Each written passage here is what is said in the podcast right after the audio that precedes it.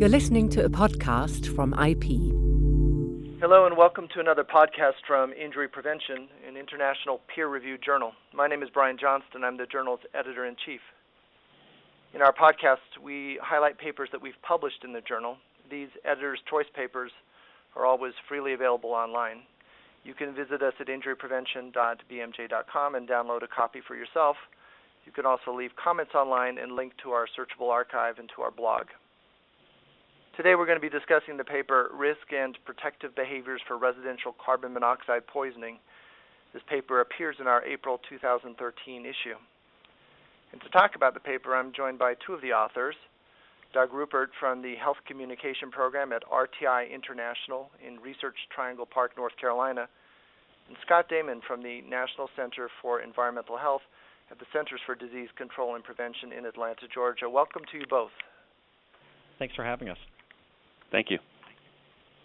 So, um, your paper deals with carbon monoxide poisoning. Maybe you could start by telling us how big a problem this really is here in the United States and globally, if that's known. Well, I'll go ahead from the, the CDC perspective. Um, first, it's important to remember that what we're talking about is in this paper is unintentional, non-fire related carbon monoxide poisoning. So we're excluding people who commit suicide with carbon monoxide or carbon monoxide that's associated with a house fire or something like that. And in the U.S., there's about 15,000 emergency room, emergency department visits every year, and about 500 deaths every year associated with this. And we figure that's probably an underestimate of the actual number of exposures because, of course, for one thing, it excludes people that don't go to the emergency room. And and I would second that. And I think you know I I wouldn't claim to be an expert on the international uh, CO poisonings, but I think what we do see, and Scott, feel free to correct me if I'm wrong, is uh, you know in other parts of the world you might see fewer um, poisonings caused by furnaces, but more poisonings caused by uh, biomass cook stoves, by generators, by other non-traditional heating and cooking sources, um, especially in countries that are are less developed. Um, so it definitely is a problem internationally too and we do know from media reports that in uh, Britain there's a, a fair-sized problem with uh, CO poisoning, uh, and that it also is an industrial problem in many parts of the world as well. So, what was the research question that you set out to answer with this study? Well, I think the major question we set out to answer was really why. Um, you know, why do individuals behave the way they do related to CO poisoning? Um, you know, it's an interesting scenario in that we know we know why CO poisoning occurs, and we have a pretty good sense of the scenarios under which it occurs. Um, you know, so much so that you know Scott and I have been working together for several years now, and when you'll see hurricanes or other major storms come in, you can expect a spike in CO poisonings caused by generators and other storm cleanup. So we know when they occur, um, and we know how they can be prevented. Um, in the case of residential poisonings, with regular furnace maintenance, with proper installation of carbon monoxide alarms, uh, and yet a lot of those prevention activities aren't happening. And there isn't really any evidence out there about why individuals don't adopt those protective behaviors, or why they engage uh, in the risk behaviors, not having their furnace maintained. And so that was really the primary research question that we set out to answer is why why is it that individuals engage in these risk behaviors? And what is it that might um, encourage them or influence them to adopt protective behaviors that could prevent the poisoning? Yeah, yeah. When we talk about um, the research question, remember this is really applied research. We really wanted to do this to be able to uh, design some sort of educational messaging to get people to adopt these protective behaviors. And uh, to do this, you used a focus group methodology. Could you tell us why that was the correct design to answer the research question that you'd asked? Absolutely. Yeah, you know, I think given really the lack of, of literature evidence around why people behave this way, uh, we wanted to start at the ground level. We didn't want to go in with any preconceived notions of uh, of what the reasons might be. And so rather than starting with a cross-sectional survey or trying to get a sense of uh, you know the magnitude of certain things on a very large sample, we wanted to go in and talk to individuals in depth, and we wanted to talk to them in a way that they could build on each other's ideas.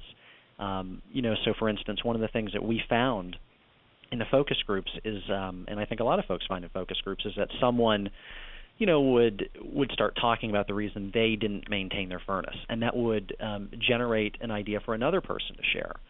So, just as an example, uh, you know, we learned that fear of expense in maintaining a furnace was a really big barrier for folks to do it. Um, and, and, that led to a discussion of difficulty in finding a reputable repair professional or reputable technician. And you know, I think that's probably a category that we would not. Well, let me speak for me. It's a category I would not have come up with on my own. Um, and so I think, in that sense, having the focus groups was really an opportunity to let let the audience speak for themselves about what their reasons were for behaving the way they do. Um, and then a follow-on study or later research can really seek to uh, you know confirm those findings in a more generalizable way. Yeah, I would second what Doug said, especially about the um, people's concern about finding a reputable technician. How that translated to the efforts we're making now from CDC is trying to work with trade organizations that certify technicians to try and address that kind of question so people can see, oh, well, this is somebody I can trust that will service my furnace and not try to sell me something I don't need. So you've already alluded to one of your findings. Um, what else? What else did you learn from these focus groups? What were some of the main results?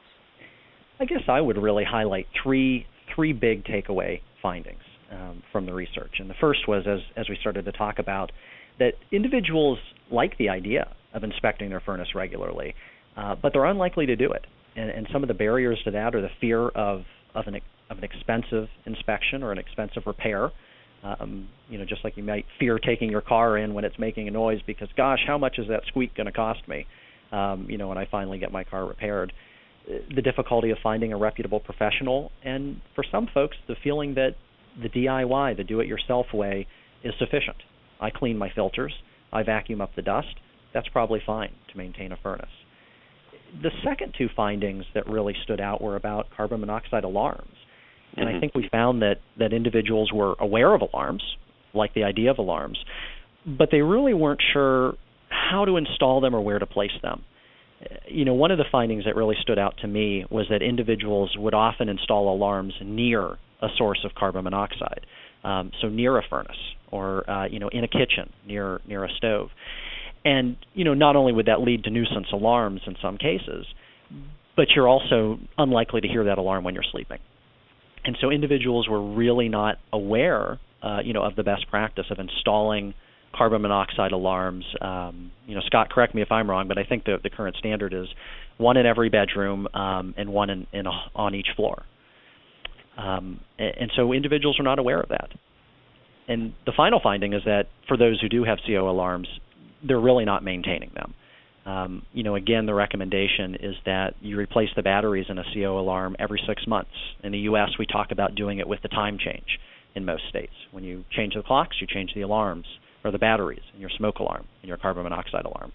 And we found that folks weren't doing that. Um, you know, what we found, and is supported a little bit by other research, is that folks change the batteries in their alarms when it beeps. Um, you know, 3 a.m. when the alarm starts beeping, that's when it's time to change the batteries. Um, and so I think those were, if I had to highlight three findings, those are the ones I would highlight. And again, from our CDC perspective, I agree with Doug, and the one we really um, that I really came away with was the interest in alarms from a from a behavioral cost standpoint. That uh, people are hesitant to spend the money on servicing their furnace, um, but the alarm is for the most part a once every seven years or so expense of as little as twenty five dollars, uh, plus of course the battery. Um, and you do have to replace the alarm every five, seven, ten years because the element in them degrades and they don't detect as well. But what we really came away with as, although that's secondary prevention, it's relying on something to warn you about uh, something that you haven't prevented from occurring, as opposed to primary prevention of furnace maintenance or placing a generator far enough away from the house so there's not an infiltration of CO.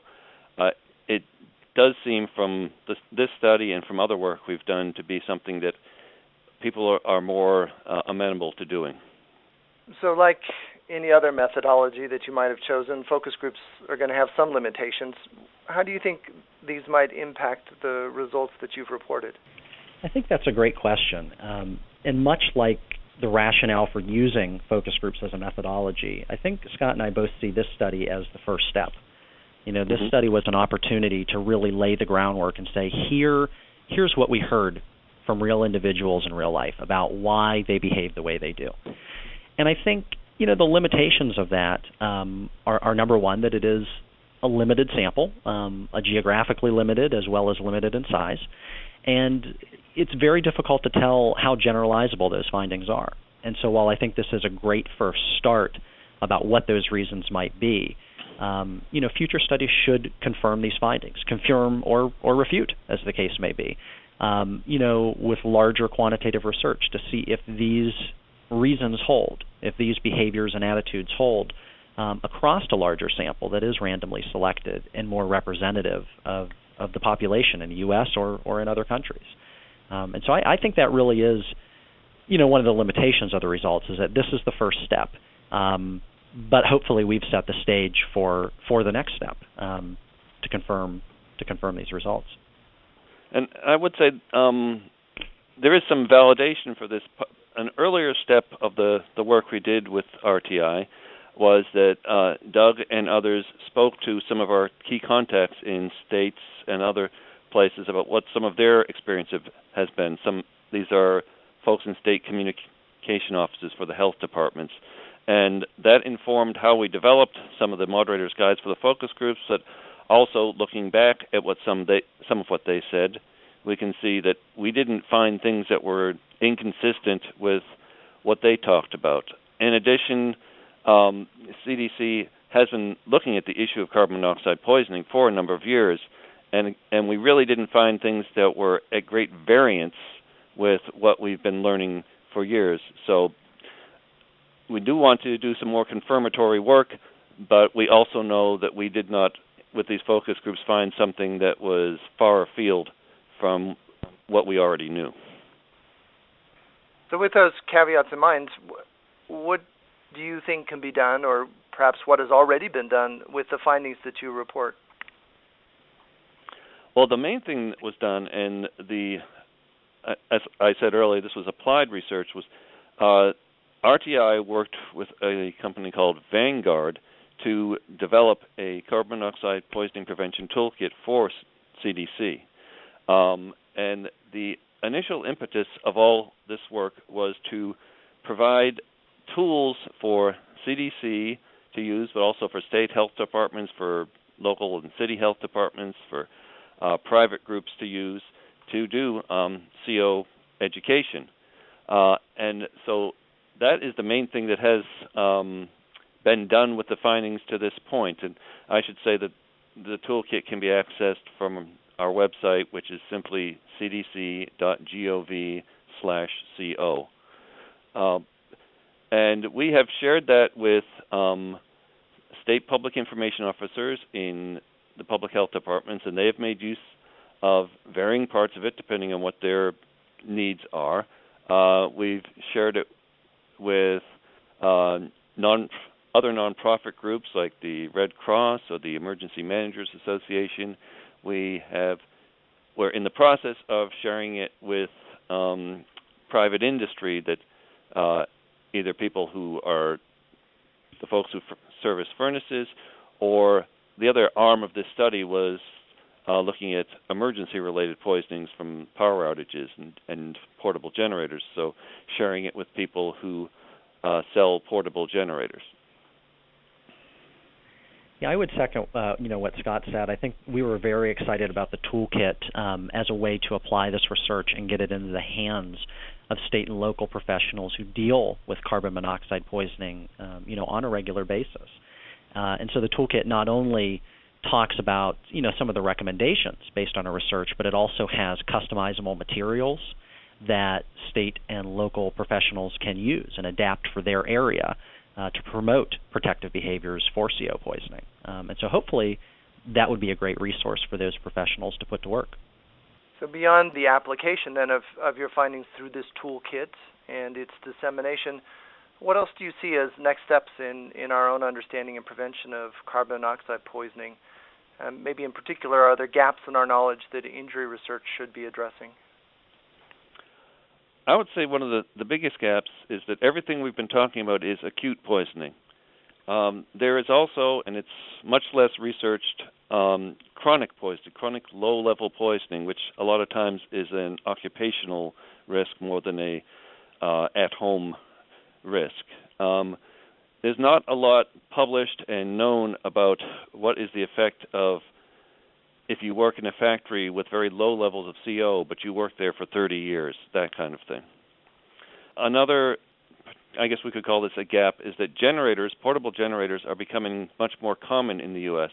It has been the case that fixed appliances, like especially home heating systems, but things like a water heater or something like that, have been the greatest risk factor because uh, even though they are a little more uh, regulated and controlled in terms of how much CO they are uh, releasing into a home, um, you're also using them a lot more than you would be a portable generator. You, you you only hook up during a power outage.